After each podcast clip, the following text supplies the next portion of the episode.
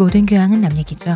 안 물어봐도 알려주는 남 얘기 아날람 173회 방송 1부 시작하겠습니다. 문쌤님, 안녕하세요. 이동규 대표님, 안녕하십니까. 안녕하세요. 시호십니다. 명절 잘 보내셨어요? 네, 저야 뭐 항상 집에 있었습니다. 저랑 똑같으시네요. 네.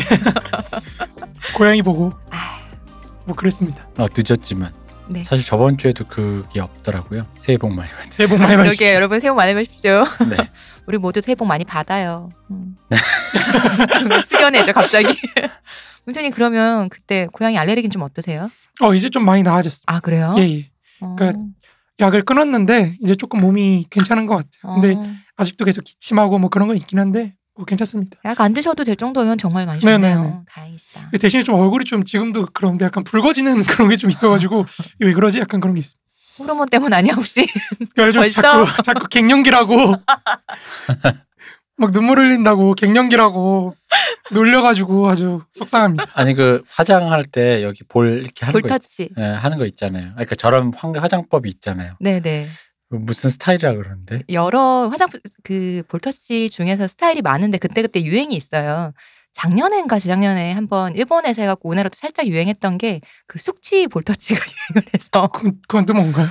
술 취한 것처럼 아, 술 취한 빨개지는 것처럼. 그런 식으로 그런 것도 유행하고 하여튼 뭐 유행이 있어요. 음. 네. 네, 저 보, 약간 볼빨간 어떤 약간 그런 홍시 그 자두 이렇게 약간 그런 스타일로 약간 좀 뽀얗게 음. 저희는 오랜만에 문쌤님을 모셨어요. 그 문쌤님의 얘기가 길기 때문에 문쌤님 항상 죄송합니다. 아니요.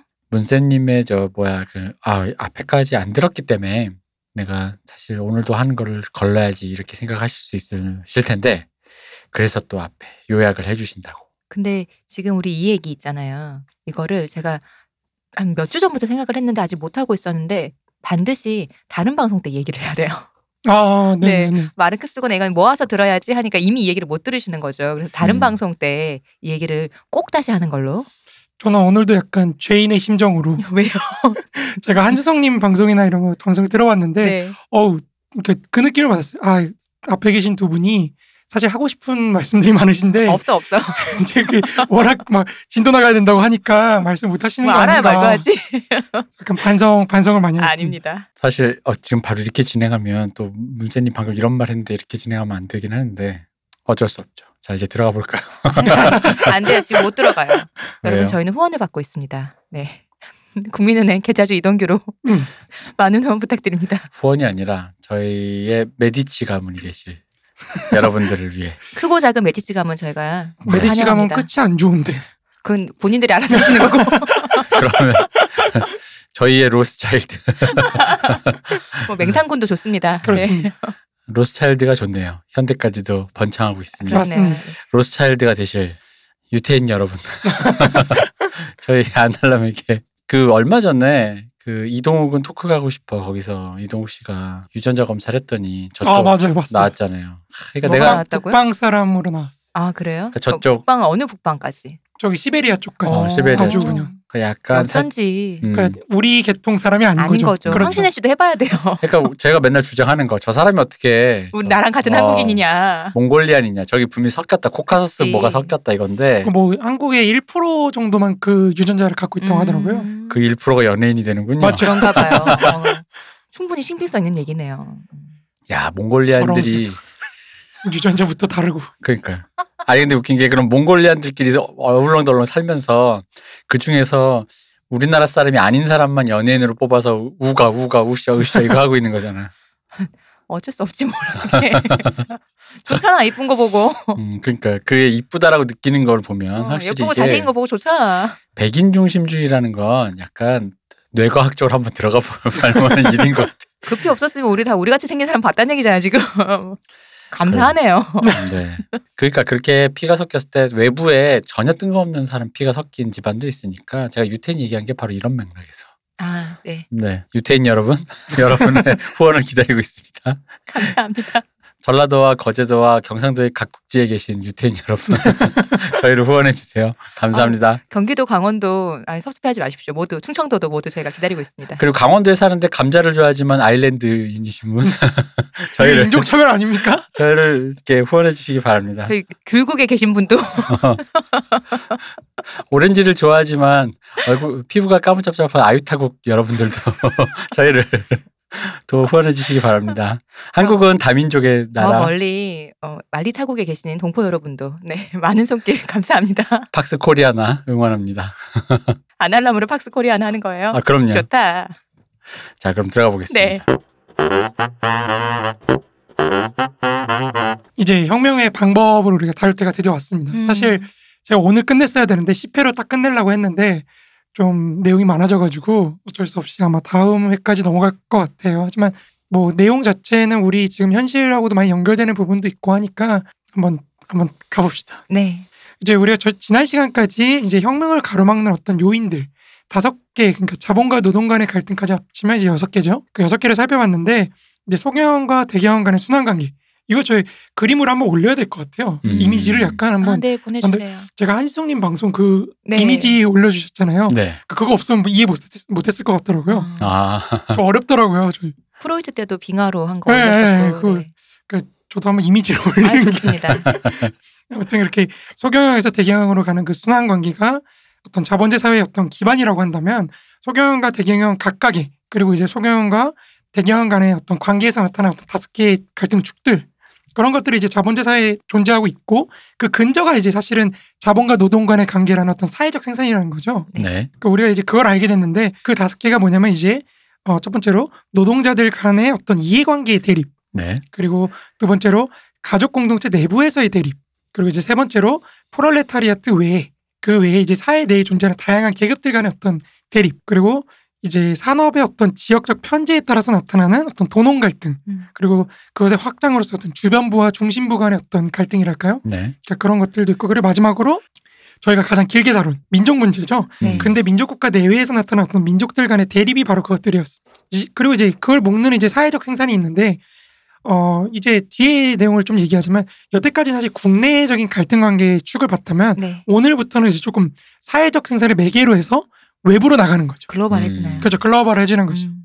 어 발음이 아주 이제 이 갈등 축들을 좀 달리 표현하자면 이제 사실 한 인간이 갖고 있는 어떤 그러니까 뭐 한 인간이라고 해도 좋고 소경영이라고 해도 좋고 그런 사람이 이제 대경영으로 발전해 나가는 그 재생산 과정에서 순환 과정 속에서 겪게 되는 어떤 경험들의 성격을 결정짓는 그런 축들이라는 거죠. 음. 그래서 사실 근대 사회에서 우리는 결코 하나만의 정체성으로 구성이 안 되는 거예요. 음. 음. 굉장히 복합적인 정체성들을 갖게 돼. 왜냐하면 갈등 축이나 경험 축들이 그렇게 다양하기 때문이죠. 그러니까 우리의 정체성은 사실 다양한 갈등 축들, 그것도 근대 사회 내재해 있는 그런 여러 가지 어떤 갈등 축들의 어떤 직교, 교접이랄까요? 그런 것들 속에서 형성이 된다는 거죠.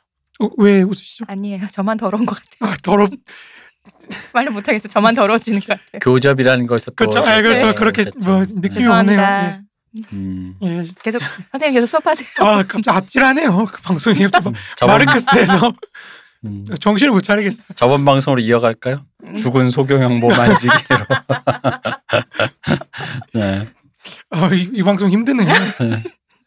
사실 그러니까 이렇게 좀 갈등 축들이 여러 가지가 있고 사람의 어떤 정체성이 복합적으로 형성이 되다 보니까 그래서 혁명이 쉽지가 않은 거죠. 음. 우리 지난 시간에 융했잖아요. 아 그렇죠. 많은 페르소나를 우리가 가지고 있잖아요. 맞습니다. 네. 그 페르소나 사이에서 또 갈등이 일어나는 그렇죠. 거죠. 근데 이제 마르크스적으로는 이제 그 페르소나가 사실은 현실의 음. 반영이다 이런 식으로 얘기를 하겠죠. 음, 음. 또융 어렵습니다.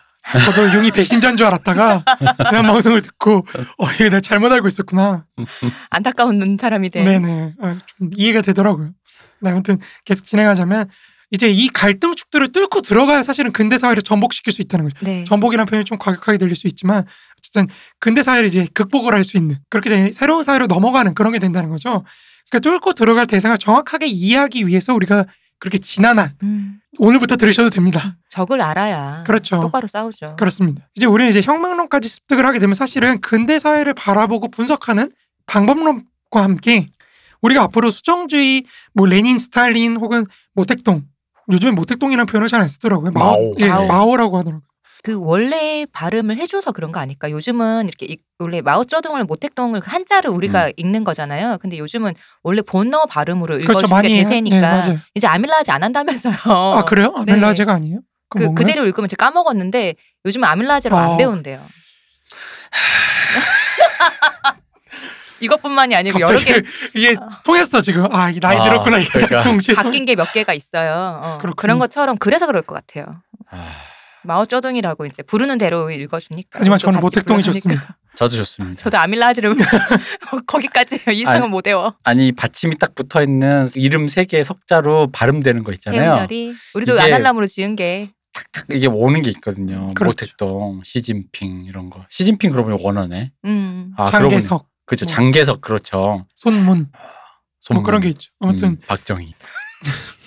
왜냐면 다카키 마사. 딱히 봐서 그게 어, 원어인가요? 어, 원래 뭐, 원어로 하려면 야, 보수분들도 들으실 수 있잖아요. 아니 내가 지금 뭐 누가 뭐 욕했어. 원어로 하자고 해서 그럼 이름만 다카키 불러도 욕으로 생각한단 말이에요. 아, 볼드모트처럼. 맞아요. 이게 그래서 제가 그거를 안 하, 그렇게 안 하게 하려고 4년째 방송을 하고 있는데 그건 그렇습니다. 아 그렇죠. 참 진짜 그러네요. 아무튼 그런 어떤 모택동주의라든지 일본 마르크스주의 혹은 뭐 한국의 진보 사상 음. 이런 것들을 다루게 되면서 변형, 변형되게 되는 그러니까 그런 것들로 변형되게 되는 그 사고 체계 원형 음. 이거를 이제 우리가 다룰 대상이잖아요. 이게 그러니까 이것까지 이제 습득하게 됐다는 거죠. 음. 그러니까 사회를 분석하는 방법론이면서 동시에 우리가 다뤄야 될 대상이 되는 거죠. 음. 약간 약간 좀 제가 방법론적으로 특이한 시도를 한번 해보는 건데 음. 아무튼 그런 걸 이제 우리가 얻게 되는 거죠. 오늘 혁명론까지 완성을 하면. 그러니까 혁명을 가로막는 여섯 가지 요인까지 왔다면 이제 우리는 근대 사회가 자신을 보호하는 방패 이런 것들이 무엇인지 알게 됐다는 거죠. 음. 여기서 말한 방패란 건 그러니까 흔히 말하는 근대 사회가 자기가 붕괴되지 않도록 그렇죠. 자기 스스로 shield 치는 그렇죠. 것들이라는 그렇죠. 게 되는 거죠. 이제 그 방패를 뚫을 창이 무엇인지 그걸 우리가 알아야 된다는 거죠. 그러니까 미리 말하는 것이지만 이 스토리는 창이 부러지는 스토리입니다. 우리 이미 알고 있잖아요. 그렇죠. 이미 네. 다 알고 있죠. 네. 창은 이미 부러졌습니다. 음. 음. 우리가 이미 그것을 알고 있는데 그럼에도 불구하고 창에게도 나름대로 창 나름대로의 노래가 있다는 거죠. 스토리가 있다는 거죠. 음. 그거 다시 이제 한번 다시 창을 들기 위해서라도 우리가 먼저 창의 노래를 한번 들어볼 필요가 있다. 이 말을 하자마자 또 마르크스적 villain인 신지 아버지가 소환되면서 거기에도 그 창이 나옵니다. 롱기누스 아 그러네요. 롱기누스의 창. 롱기누스의 창. 음. 그렇네요. 성인을 죽인 그 창인가요? 그렇죠. 아무튼 뭐 그런 걸로 한번 가- 이게 사실 왜 그러냐면은 그 어떤 분이 페이스북 우리 거기에다가 폴포트의 대학살에 네. 대해서 네. 혹시 설명해 줄 수 있냐 했는데 아 제가 나중에 설명을 하게 할 거예요. 네. 그러니까 근데 그거를 알기 위해서라도 사실은 우리가 마르크스주의를 한번 깔아놓고 가야 되는 게 음. 음. 그러니까 이런 거죠. 그 아시아 사회주의들이 사실은 그 모택동부터 시작, 그러니까 레닌 레닌이 사실 축이긴 하지만, 그러니까 모택동부터 나타나는 아시아 사회주의의 가장 큰 특징이 뭐냐면요, 인간의 의지를 굉장히 강조해요. 음. 우리식으로 얘기하면 주체파 같은 거죠. 음. 주체 사상 사는 분들이 굉장히 의지 강조하시잖아요. 그러니까 그게 왜 그러냐면 사실 객관적인 현실이 사회주의를 해야 돼요. 내가 사회주의를 해야 되는데 물적 조건은 하나도 없어. 음. 음. 난 농민밖에 없- 그러니까 인간 노동력밖에 없는 상황이다 보니까 인간 노동력이 모든 걸 창출할 수 있다고 해야 돼요. 증식력과 함께. 그렇죠. 예, 증식력, 증식이라고 하니까 좀 책임 같잖아요. 정신력. 예, 정신력. 예. 그러니까 그런 거를 통해서 그러니까 인간 노동력을 어떻게 동원하고 조직하느냐에 따라서 이 사회가 어떻게 결정되는 거거든요. 음. 사회주의로 갈 수 있느냐 없느냐. 그 과정에서 이제 사실은 아시아 사회주의자들이 어떻게 하냐면 이게 잘 안 굴러가면은 관료층이나 지식인 계층을 공격하기 시작해요. 음. 얘네가 잘못, 얘네가 빼돌려서 그렇다는 식으로 대중동원을 하는 거예요. 음. 계속해서. 그런 대중동원을 통해서 이제 다시 자본을 축적하고 이런 식으로 가는 거거든요. 아 아시아 시- 사회주의가 네네네. 근데 굉장히 익숙한 그건 사회주의가 아니라 오히려 아시아 사회의 특질 같이 느껴지는데요. 맞습니다. 이게 비극인 거예요. 그러니까 음. 민, 사회주의를 위한 민족주의에서 네. 민족주의를 위한 사회주의가 되는 거죠. 네. 음. 그러니까 이걸 동원할 때 사회주의적 어투를 써가지고 그 중간 계층들을 공격을 하면, 함으로써 음. 계속 동원을 하는 거죠. 그러니까 우리 사회에 계속 적을 만들어내면서 이제 그걸 통해서 노동력을 동원하는 체제 유지를 하는 그런 과정인 거죠. 아니, 어, 지금도 뭐 스쳐 지나가는 것들이 많은데요. 자제하세요. 아니 그러니까 책을 읽어서 되게 옛날 거부터 생각해서 여기에 오기 전에 지하철에서 페이스북을 보면서 본 것까지 바로 몇 초 전에 일어난 일까지 다 지금 해당하는 맞습니다. 말씀에 음. 해당이 되는 것 같고 그러다 보니까 사회주의가 아니라 아시아적 특질이었나 싶은 생각이 드는 거예요. 왜냐하면. 공통적인 느낌이 들거든요. 그 아시아적 특질이라고도 할 수 있지만 후진국의 특질인 거죠. 음. 음. 물적 기반이 없는 후진국이 그러니까 오늘 아마 그 부분은 좀 이따 1848년 생각만 다루면서 얘기할 텐데 그러니까 유럽적인 근대가 아닌 그러니까 근대성이라는 걸 우회해서 사회주의라는 새로운 근대성 네. 그걸 어떻게 달성할 것인가 음. 근데 난 서구처럼 하기 싫어 음. 음. 이런 상황에서 어떻게 그러면 그걸 대안을 삼을 수 있을까 했을 때 나타난 게 사회주의라는 거죠. 음. 그래서 사회주의를 매개로 해서 노동력의 지- 그 집약적인 정책을 통해서 그걸 우회해서 근대성을 달성하는 이 과정을 이제 현실 사회주의들이 하는데 당연하게도 그, 그 과정에서 이제 지도부가 생각하는 것과 다른 형태의 대중운동이 나타나게 되는 거죠. 음. 그런 게 이제 문화대혁명 같은 거죠. 중국의 네. 문화대혁명 같은 게 모택동이 통제를 못해요. 음. 실제로는 통제를 못해 나중에 군으로 진압을 하거든요. 음. 더 이상 하지 말아라. 음. 이런 식으로. 그러니까 그렇게 되는 게 이 대중운동의 어떤 폭력성이랄까요? 이런 게 이제 굉장히 급진적으로 나타나면서 이제 그거에 반작용하는 지도부의 또 폭력 이런 것들이 상호작용하면 사실 그런 대학살들이 터지는 거거든요. 폴포트 같은 것들. 그러니까 이걸 두고 이제 그냥 사회주의는 저런 거야. 이런 식으로 가면 사실은 우리가 그렇게 얘기할 수 있는 게 많지가 않은 거죠. 반의 반도 모르는 거죠. 그렇죠. 그러니까 이런 어떤 후진국들의 조건들에 대한 이해 그리고 후진국들의 적합한 형태로 마르크스주의가 변형되어가는 과정 음. 이걸 이해를 해야 음. 사실 지금까지 이어지는 흐름들을 파악할 수가 있다는 거죠. 그쵸. 맨날 말하는 맥락을 알아야 하네요. 그러니까 뭐 저희가 방송하는 이유랑도 좀 상통하는 게 그러니까 예를 들어 폴포트로 말씀하시면 그 사람들이 죽은 학살의 해골 무더기 그건 결과고 의도가 있고 의도가 근데 결과로 어떻게 수렴되는가의 과정이 지역마다 조금 편차가 있잖아요. 사실 그 부분을 우리가 좀 알아야 된다는 거죠. 맞습니다. 그런 의미에서 이제 저희가 방송을 하고 있는 건데 근데 어쨌든 말씀하시는 걸 들으니까 아 이게 그러면서 또 드는 생각 그럼 서양은 안 그런가? 거기도 마찬가지죠. 사실은. 어. 그러니까 거기도 근데 이게 사실은 이거는 제가 현실 사회주의 구조에 대해서 한번 미리 네. 깔아놓고 가야 되는데 지금 다 깔 수는 없고 음. 이제 다음 다다음 시간 정도에 한번 네. 네. 제가 깔아놓는 걸로 하겠지만 어쨌든 서구 사회도 뭐 그러니까 나치즘 같은 것도 비슷한 거예요 사실은 그러니까 서구 사회에서 학살이나 이런 것도 그런 식의 어떤 후진국의 그 해, 해방을 위한 동원이 음. 이제 동원이 목적이 되는 거죠 수단이 아니고 음. 그런 과정에서 터져나오는 어떤 대학살들 전쟁들 이런 것들을 우리가 앞으로 보게 된다는 거죠 어 그거 말고 예 그것도 있지만 그거 말고 제가 말씀드리고 싶은 건 그 관료를 중간 집단을 공격해서. 그것이 서구에는 그런 방향이 아니지 이런 특질이 아닌가 이게 굉장히 제가 제가 본 예를 들어 중국 사극이나 무슨 일본 옛날 사무라이 뭐 그러니까 아시아에서는 확실히 많이 봤어요 음. 지금도 많이 봤고 근데 서양에서는 조금 이- 덜하죠 예 그 그런 걸 본 적은 잘 없어요 그렇죠 서구는 좀 봉건제와 중앙 집권 체제가 확실히 확고했던 나라들의 차이일까요? 그렇죠 그런 차이 저는 그렇게 해석을 하는데 음. 이제 뭐 그거는 우리가 한번 음, 뒤에서 다시 한번 차차 네. 보게 될 기회가 있을 거라 생각합니다. 음. 그러니까 어쨌든 이런 식으로 이제 좀 사회주의를 알면은 음. 체계를 좀 알면 우리가 좀 그거를 인문학적으로라고 표현하셨던데 그런 식으로 파악을 할 수가 있게 된다는 거죠. 그냥 단순히 욕을 하는 게 아니라 그 이게 사실 제일 어려운 문제인 거예요. 결국에는 이런 거예요. 그러니까 우리 우리의 맥락으로 끌고 들어오자면 대중한테 어디까지 권력을 줄 것인가 이런 문제가 된다는 거거든요. 음. 그러니까 대중한테 완전히 줬더니 이건 뭐 거의 폭동 수준을 넘어서 체제 자체가 붕괴할 그런 위협에 처하게 된다는 거죠. 그러니까 그랬을 때 어디까지 정치가 줄 수가 있느냐, 대중에게 주어야 하느냐. 예, 주어야 하느냐, 혹은 줄 수 있느냐. 그 이게 왜 그러냐면 뭐 레닌도 그렇고 모든 혁명 운동도 그렇고 사실 우리의 정치 운동도 그래요. 그러니까 레닌이 고민하는 게 뭐냐면은 분명히 인민들한테 더 많은 자유, 더 많은 권리를 줘야 되는데 음. 자유를 줬을 때 우리를 선택한다는 보장은 없잖아요. 그죠? 네. 네. 우리를 선택하지 않을 수도 있다는 그 상황이 됐을 때이 음.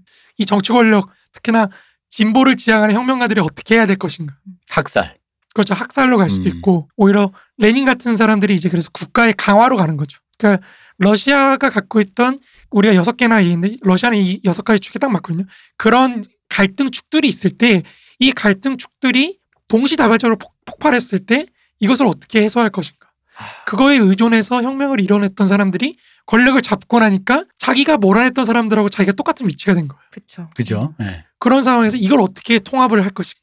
음. 이런 고민들. 이런 고민들이 이제 스탈린주의나 레닌주의로 이어지는 거죠. 이 비슷한 그걸로 왜 어, 어머니들이 네. 너꼭 너 같은 자식 낳아서 이러잖아. 그 얘기처럼 너 꼭 너 같은 대통령 돼서 네가 약간 이런 느낌으로. 약간 그런 느낌이 나긴 하네요. 예. 근데 참 러시아는 좋네요. 그런. 시베리아나 사할린이 거의 그냥 자연 냉장고 상태로 야 너 저기 기차 타고 저기 가 그러면 그냥 되는 거잖아요. 그냥. 죽이는 것도 아니지만 죽으라고 하는 사형 선고나 다름없는. 그러니까요. 러시아는 그런 의미로 치울 때가 적당하잖아요. 그런가요? 그걸 그렇게 표현하시면 아니 왜냐면 이게 일단 아, 나또 이런 말하면 참 사람을 좀 근데 눈에서 안 보면 마음도 아유. 멀어지는 게 예를 들어 우리는 땅이 좁으니까 부대껴 사니까 사람을 저기 이렇게 교도소를 진데 예를 들어 서울이 2천 경기도 2,500만이 사는데 2천만이 사는데 안양 교도소 이래버리면 이게 좀 문제가 있는데 러시아 워낙 넓으니까 동토 이 극동에 거기다 이제 가- 사할린 이런 데다 갖다 버리면 사실 다 버려. 아, 왜냐면 그 진짜로 나 모스크바가 거의 저쪽이잖아요. 서쪽이잖아요.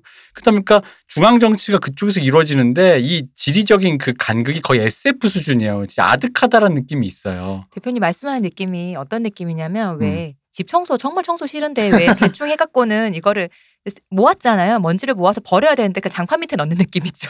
그런 느낌의 시베리아가 그런 지금 장판 아래를 담당하고 있는 근데 그 느낌이에요. 장판 아래가 진짜 멀리 있다는 거지. 음, 음. 근데 그러니까 문제는 이제 음. 그렇게 먼 거 좋긴 한데 그만큼 탈출하기도 쉽다는 거죠. 그쵸. 그죠. 그 트로츠키나 이런 사람들이 유한 거다 바로 탈출하거든요. 맞아요. 얘기 많잖아요. 그 당시에 시베리아로 수용됐던 사람들 몇 번을 탈출하고 네, 몇 번도 맞아요. 갔는데 어, 탈출하고 뭐 작가들도 많고. 근데 그런 쪽 관리는 한국인이 잘하는데. 예. 그 우리는 잘하는 것 같긴 해요. 좀 네. 악착같이. 뭔가 그 악착같이 그러니까 그 매뉴얼은 일본인이 잘 만들어 줄 것 같고 그걸 실행해서 악착같이 하는 건 한국인이 되게 잘하고 잘 드는 칼이구나 우리가. 어, 잘 드는 칼.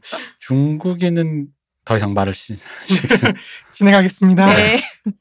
아무튼 이제 그 창의 노래를 한번 들어보려고 들어볼 건데 이제 그런 것들에서 제일 중요한 거는 사회가 항상성을 지니고 있다는 거. 음. 그러니까 자기 유지를 위해서 계속해서 기능한다는 거. 그러니까 이게 중요한 게 이거를 못 뚫는 거거든요. 결국에는 음. 이 자기 유지를 위한 어떤 운동 과정들을 마르크스가 뚫고 들어가야 되는데 이 뚫고 들어가지 못한다는 거죠. 이건 뭐 그냥 작게 얘기하면 그냥 일상생활을 살고 있는 지금의 2020년의 서울을 사람들 앞에서 혁명을 한다라는 게 뭔가 뚫고 들어가야 되는데 이 사람들 마음속에나 그렇죠. 근데 그게 안 된다는 거죠. 안 아침, 된다는 거죠. 아침에 출근하고 전철을 음. 피곤하게 타고 가고 출퇴근하시는 분들한테 그런 여러분이 피곤한 이유는 바로 이런 이유니까 혁명을 해야 된다고 해도 형 이런 이유가 있는 건 알겠는데 혁명을 해야 된다는 것까지 와닿지 않는 것. 그렇죠. 저번에 대표님도 털썩하셨잖아요. 네, 그렇죠. 맞아. 그 아, 털썩. 낯빛이 달라졌어 아, 나 진짜로. 진짜로. 그렇습니다. 그러니까 그래서 이거 항상성을 어떻게 뚫고 들어갈지를 좀 봐야 되는데, 그러니까 이 main story는 사실은 앞으로도 다룰 사회들의 main story는 그러한 사회의 항상성에 부딪히면서 어떻게 채, 창이라고 하는 음. 이 마르크스의 사고 체계가 변형되어 가는가 음. 이거라고 보시면 돼요. 그래서 그거를 조금 이론적으로 제가 좀 표현을 해왔어요. 네. 지금 그러니까 혁명의 방법을 이해하기 위해서는 먼저 마르크스와 엥게스가 어떤 맥락에서 그들의 혁명관을 키워하는지를 좀 이해를 해야 되는데 이제 이들의 생애에서 가장 중요한 사건은 역시나 1848년 세계 동시혁명이라는 거죠. 네.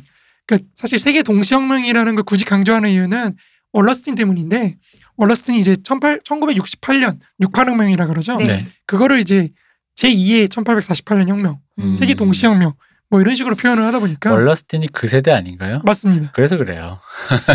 그렇죠. 뭐 뭐, 웅대하게 그쵸. 만들고 싶잖아요. 음. 예, 뭐 그러다 보니까 그런데 이제 그 1848년 혁명과 1871년의 파리 코민, 네. 프랑스 파리 코민 우리가 몇 번 얘기했죠. 네. 그 혁명을 꼽을 수가 있는데 그 두 혁명 자체가 사실은 우리가 이제 수정주의를 다루기 전에 세계사의 흐름을 한번 짚을 거예요. 네. 제 일부러 하려고 그랬는데 생각을 해보면 그냥 한 회로 하는 게 좋을 것 같아요. 음, 잘 생각하셨어요. 아무튼 그때 좀, 좀 다룰 건데 좀 깊게 다루든지 한번 제 생각을 해볼 텐데 그러니까 지금은 일단 이 마르크스 엥겔스의 혁명론의 어떤 재료를 제공해준 음. 그런 사건들이다. 그 정도만 이해하시면 요 두 가지가. 예예 그 정도만 이해하시고 이제 뒤에 또 설명할 거니까. 네네. 네네. 그래도 혹시나 약간 미심쩍으신 분들은 왜냐면 우리나라에선 1789년에 프랑스 혁명 말고는 안 가르쳐 주니까 그 네네. 뒤에 그러다가 이제 우리나라 보통 이제 그냥 그 정도만 알고 계신 분들은 1789년에 프랑스 혁명 끝나고 나폴레옹이 반동했다가 다시 돌아가서 프랑스는 그러저러 살고 있는데 러시아 저쪽에서 혁명하고 나치가 쳐들어와서 프랑스 애들이 이겨냈다라는 약간 그런 프랑스에 대한 환상과 이런 게 좀 있는데 사실은 이게 마르크스와 엥겔스가 갖고 있었던 그 빨간색 생- 생각이 빨간 맛이 조금씩 조금씩 그러니까 한 번에 퍼진 게 조금씩 조금씩 사람들 사이에 자리 잡기 시작할 땐 그 사이에 복잡다다는 작은 사건들 뭐 혁명이라고 부를 수도 있고 소요 사태라고도 부를 수 있는 그런 여러 가지 사- 세계사적 사건들을 통해서 있었는데 이 부분들은 제 생각에는 거의 대부분 분들이 블랭크예요. 그쵸. 그러면 오늘 방송을 잘 들으시는 겁니다. 네. 좋은 선택. 파리코민까지도 잘 이렇게 못 들어보신 분도 많고 그럼요. 1848년 혁명이란 건 처음 들어보시는 분들도 계실 거기 때문에 그러니까 그럼에도 불구하고 일단 그런 일이 있었습니다. 이 두 가지 혁명은 방금 말씀드린 이 사상이 일반 시민에게 조금씩 퍼져나가게 된 계기와 그런 걸 만들어주게 된 거라고 생각을 하시고 일단 접근을 하시면 좋을 것 같습니다. 음, 이제 여기서 혹시나 또 한번 잊어버리셨을까봐 다시 한번 요약을 하는 네. 요약 타임이 왔습니다. 그러니까 사회 구성체라는 게 뭐로 구성돼 있죠? 생산력, 사회 상태, 의식. 다시 말해서 생산력과 분업 관계. 분업 관계 이제 시민 사회죠. 네. 그리고 이제 이데올로기에 의해서 구성이 돼 있고 이것들이 소위 말하는 경제적 토대인 하부 구조라는 거죠. 네. 이제 그 하부 구조 위에는 근대 국가라는 상부 구조가 있습니다. 그게 들어서 가지고 이제 사회 구성체 전체의 통일성을 부여를 하고 사회를 통합하는 그런 기능을 하는데 정근대 사회에서는 신분제와 같은 형태로 굉장히 지- 어떤 직접적인 폭력이 그 강제한 거죠. 강제하는 그런 형태로 이제 그걸 구현했다면 근대 사회에서는 자본주의적 생산 양식이 갖고 있는 유통망 음. 그리고 다른 생산 관계를 포섭할 수 있는 그런 능력들 이런 거에 의해서 여러 사회 관계들이 이제 포섭이 되기 때문에 근대 국가는 물론 폭력의 독점체로서 궁극적으로는 이 근대 국가가 갖고 있는 폭력에 의존하게 되지만 이제 그것의 구현 방법은 정근대와 달리 그렇게 직접적이지 않고 좀 이렇게 애둘러서 간접적으로 음. 그 자본주의적 생산 양식이 주는 그런 포섭 능력의 기초에서 이제 사회의 통일성을 부여하게 된다는 거죠. 그러니까 여기서 이제 그 우리가 굉장히 오래 다뤘던 민족 공동체와 민족주의와 같은 이데올로기 음. 그런 게 이제 공동체 형태로 나타난다는 거죠. 음. 그러니까 이처럼 이제 정근대 사회이든 근대 사회이든 국가를 매개로 해서 사회의 어떤 통일성을 부여해서 사회 통합을 이뤄내고 있을 때 그 사회에 균열을 가하는 조건을 마르크스와 앵겔스는 이제 경제가 제공한다고 본 거예요. 그러니까 유물사관이라고 하는 이 사람들의 관점 자체가 핵심 태제가 딱 이거예요. 경제가 모든 것의 가장 근간에서 행동력을 갖고 있고 나머지 관계들은 그 경제를 쫓아가는 음. 그런 거라는 거죠. 그러니까 이걸 기억해 주 경제 우위성 이걸 좀 기억해 주시기 바랍니다. 그러니까 이 경제 우위성이 이제 우리 앞으로 다루게 될 어떤 수정주의뿐만 아니라 마르크스주의 내부에서 정말 많은 논쟁들이 있어. 요 음. 그러니까 우리 당장 뒤에서 다루게 될 홉스범만 해도요. 그 영국 마르크스주의를 대표하는 사람인데 이 홉스범은 경제 결정론 이런 거 굉장히 부정합니다. 음. 음. 그래서 이 사람이 문화나 이런 걸 되게 강조하는 음. 거예요. 대중문화 뭐 이런 것들. 그렇죠. 그래서 홉스 보면 수많은 책에 뭐 음악사, 영화사 이런데 갑툭튀를 하세요 이분이. 음. 이쪽 이쪽 사람이 아닌데 갑자기 나와서 통계를 제공하고. 그 저희 빌리 할러데이 때도 한번 등장하셨지 네, 않습니까? 아 그래요? 네, 빌리 할러데이 때도 경제공황 시절에 경제공황이 오기 전 1920년대 미국의 재즈 밴드가 얼마나 많아 뮤지션이 얼마나 많았는가에 대한 산출 공황 후에 얼마나 사라졌나를 네. 알수 있게. 슬프네요. 네. 그 산출치를 또 제공해 주신 네. 네. 그런 분이죠. 이분이 경제사 전공이라서 음. 뭐 아무튼 그래서 이런 어쨌든 그 정도만 한번 기억을 해주시고 네. 이제 이런 균열이 가장 두드러지게 나타나는 시기가 바로 한 사회 구성체가 다른 사회 구성체로 이행하는 시기. 다시 말해서 정근대적인 어떤 봉건제 적 혼합물에서 근대적 자본제 사회로 이행하는 음. 그런 시기에 이 균열이 가장 심하다는 거죠. 네. 그러니까 물론 어느 시기를 막론하고 이행기에는 당연히 우리만 쳐도 왕조가 붕괴하고 이럴 때 그렇죠. 난리가 나잖아요. 네. 굉장히 파괴적인 그런 영향력을 사회에 끼치는데 그건 동서고금을 막론하면 무조건 많이 보이죠. 근데 이제 정근대 사회 구성체에서 근대적 사회 구성 구성체로의 어떤 이행이 특히나 특히나 파괴적인 그 이유는 우리의 삶의 기본적인 조건 자체가 변화하는 과정이기 때문이에요. 음. 음. 그러니까 마르크스주의에 익숙하지 않은 사람조차도 사실 무산 계급이라는 표현을 많이 쓰잖아요. 네. 굉장히 익숙한 표현이라고 생각을 하는데 이것을 이제 종종 사람들이 재산이 없는 사람들, 그러니까 가난한 사람들, 네. 뭐 이걸로 많이 지칭하는 경우가 있어요. 그- 그렇게 이해하시는 분들이 많은데 전에 잠깐 요거 또 네네. 얘기하셨죠. 그건 그냥 거짓입니다. 네.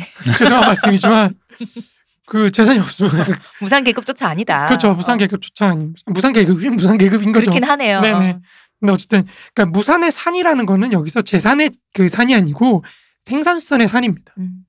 그럼 왜 생산수단이 없는 사람을 무상계급이라고 할까? 이게 중요해지는 거죠. 그렇죠. 왜냐하면 생산이라는 게 예전에 이게 지금 넘어가는 이게 농민에서 임금 노동자로 넘어가는 거잖아요. 맞습니다. 농민에서는 땅이 없다고 치, 치지만 임금 노동자는 몸뚱이가 있지 않느냐. 내 몸은 생산 수단이 아니냐라는 생각이 들거든요. 어, 그건 아닌 거였어. 그래서 그렇게 아무것도 없는 것이냐라는 생각이 들어서 네. 아무튼 뭐 정근대 사회에서는 이제 사실 유목 경제나 수렵 채집 경제 같은 걸 제, 뭐 사실 제외하진 않고 이것도 포함됩니다. 음. 그러니까 인간 삶의 생활의 어떤 거의 모든 부분이 토지하고 직접적으로 연관되어서 나타나거든요. 네. 마르크스의 정치 경제 비판 요강에 실린 이제 가장 유명한 초고죠. 이걸 홉소범이 편집을 해가지고 음. 유명해진 건데 음. 그 자본주의적 생산에 선행하는 재형태라는 장이 있어요. 그러니까 이게 마르크스의 정근대사 인식을 총괄해 놓은 음. 그런 파트거든요. 이걸 이제 따로 편집을 해가지고 출판한 건데 그러니까 이걸 보면은 이 부분에 대한 굉장히 자세한 분석들이 있어요. 그러니까 그 내용을 이제 근데 다 얘기하긴 그렇고 요약해서 얘기하자면 예컨대 유목민의 경제적 기초는 양이나 소나 말 같은 어떤 가축들이잖아요. 그렇죠. 그 가축에서 가축에 그 젖을 짜가지고 뭐 유제품도 만들어 먹고 뭐 이러는 건데 어 이게 사실 제가 제가 연구한 부분이 이거예요. 음. 그걸 좀 요약해 놓은 건데, 그러니까 그 가축들이 굉장히 중요한데 이 가축이 물론 굉장히 중요한 위치를 차지하지만 궁극적으로는 사실 그런 가축을 키울 수 있는 영역에 대한 확보 그렇죠. 이런 게 굉장히 중요해진다는 거죠. 가축들을 키우기 위해서 계속 옮겨 다니는 거잖아요. 그렇죠. 그런 영역의 안정적인 확보가 음. 이 공동체의 어떤 재생산의 가장 기초적인 조건이 는- 된다는 거죠. 그런 의미에서 이제 그 이들 유목 공동체의 삶의 재생산을 위한 어떤 기초 조건을 확보하는 거 음. 이게 중요하면 농업은 말할 것도 없겠죠. 네. 그렇죠. 그러니까 농업 그 수렵 채집 경우에도 마찬가지예요. 그렇죠. 수렵 채집도 내가 어- 일정한 영역을 보유하고 있고 거기서 뭔가 채집을 해야 될 거 아니에요. 음. 이것도 다시 말해서 마르크스의 관점에서 볼 때 정근대 사회는 기본적으로 토지와의 관계 속에서 인간의 삶이 재생산이 결정된다는 거예요. 음. 그렇기에 이제 정근대 사회에서 한 사회 구성체 다른 사회 구성체 예를 노예제가 봉건제로 이행한다.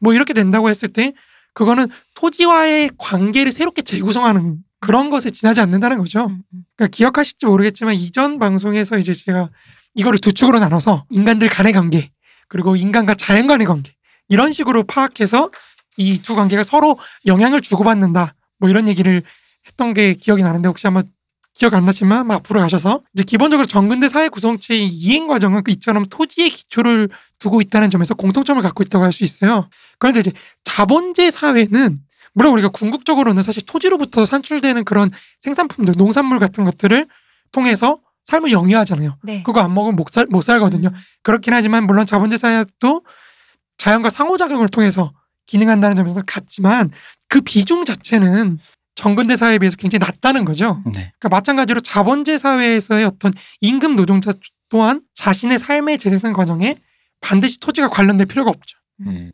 그러니까 우리 우리 도시인들이 그러하듯이 네. 반드시 토지와 관련되지 않아도 충분히 그 과정을 수행할 수가 있다는 거죠. 다시 말해서 이제 노동력의 재생산, 재생산 과정에서 정근대 사회는 토지가 차지하는 비중이 높았다면 굉장히 압도적으로 높았다면 근대 사회는 그 비중이 굉장히 많이 줄어들어서 필수적인 조건으로 작용하지 않을 수도 있다는 점에서 차이를 보인다는 거죠. 음. 그러니까 이 차이로 인해서 이제 근대 사회에서의 임금 노동자의 삶이란 불안정할 수밖에 없다는 겁니다. 무슨 말이냐면 자연 환경에 의존하는 삶도 물론 부- 불안정하죠. 그렇죠. 자연이 막그 어- 가뭄이 들고 뭐 음. 홍수가 나고 홍수가 나고 뭐 이러면은 이러면 농사 망치면 끝나잖아요. 근데 그렇긴 하지만 이제 시장 경제라고 하는 인간이 창조해낸 제2의 자연 환경에 의존하는 삶 또한 마찬가지로 불안정하다는 거죠. 그렇죠. 더 나아가서 엥게스는 자본제 사회에서는 생존의 불안정성 음. 이게 이것만이 확실하게 증대한다고 하면서 빈곤의 증대는 그렇게 증대하지 않을 수도 있다고 얘기를 해요. 음. 그러니까 이 말을 우리가 조금 더 자세하게 한번 들어가 봅시다. 네. 그러니까 이 말은 인간이 기나긴 역사 속에서 그러니까 자연환경 속에서 어느 정도 자립하게 되었다는 것을 전제로 하는 거예요. 음, 나한테 토지만 있으면 어느 정도 자립할 수 있어. 음, 음. 근데 이제 제2의 자연환경으로 넘어가니까 자립을 못하는 거죠. 토지도 없고. 토지도 없고. 이제 그렇게 제1의 자연환경에서 자립을 하게 되자마자 제2의 자연인 자본주의적 시장경제 속에서 자립성을 잃어버리게 되는 거예요. 음. 그래서 마르크스와 엥겔스의 역사이론은 인류사의 전개를 자연으로부터의 자유를 확보하는 획득하는 과정에 대한 이해를 통해서 우리 시대가 인간이 만들어낸 제2의 자연이라고 할 수 있는 자본주의적 세계 시장으로부터의 어떤 자유를 획득하는 과정임을 인식하고 그를 위해 실천할 것을 요청하는 그런 이론이라는 거죠. 음. 이처럼 마르크스주의라는 거는 이제 인간이 노동으로 외적 자연이라고 할 수 있는 자연 환경들 네. 바깥에 존재하는 자연이라 그런 자연 환경에 힘을 가해서 자연을 변화시키는 그런 어떤 생산이라는 과정 이걸 통해서 궁극적으로 자기 자신 그러니까 우리 인간 인간이라고 하는 내적 자연까지도 변화시켜 발전해 나가는 그런 과정을 인식하는 사고 체계를 할 수 있다는 거죠. 음. 음. 뭔가 여기서 계속 이게 나와야 되는데 안 나오네요. 음. 들었던 얘기라서요. 아? 그때 프로이트 얘기하면서 말씀하셨잖아요. 프로이트요? 마르크스는 마르- 비교하시면서 마르크스는 밖에서 안으로 오는 거고 프로이트는 안에서 밖으로 나가는 그 인간의 사고하는 과정이다라는 아, 얘기를 예, 아주 그런 얘기했죠. 그래서 아, 네. 어쨌든 그러니까 마르크스와 엥겔스가 볼 때는 인간은 사실 한번 자유를 획득을 한 거예요. 그쵸? 음. 그러니까 자연으로부터의 자립성을 높이면서 음. 한번 자유의 영역에 발을 들였는데 그 자유의 영역이 또 다른 자연이었던 거죠. 들어오자마자. 들어오자마자 네. 이제 자유를 박탈당하고 음. 우리는 이제 다시 자유를 획득하기 위해서 좀 투쟁하는 음. 그러니까 두 번의 과정을 반복을 해야 된다는 거죠. 요것만 지나고 나면 정말 다 자유인 거 맞습니까? 그, 그거는 이게 제3의 자연 또 제가- 있는 거 아닙니까? 혹시? 제가 죽고 나서 그 고민은 남들이 하는 걸로. 남들이 하는 걸로 네. 저는 몰라요. 몰- 아니 근데 이제 저랑 제가 이제 이거를 제가 좀 이론적으로 깊게 들어간 게 제가 쓴 책의 원고인데 네. 그 이제 그 책을 같이 쓰면서 이제 그 책을 되게 비평을 해줬던 분이 계셔요.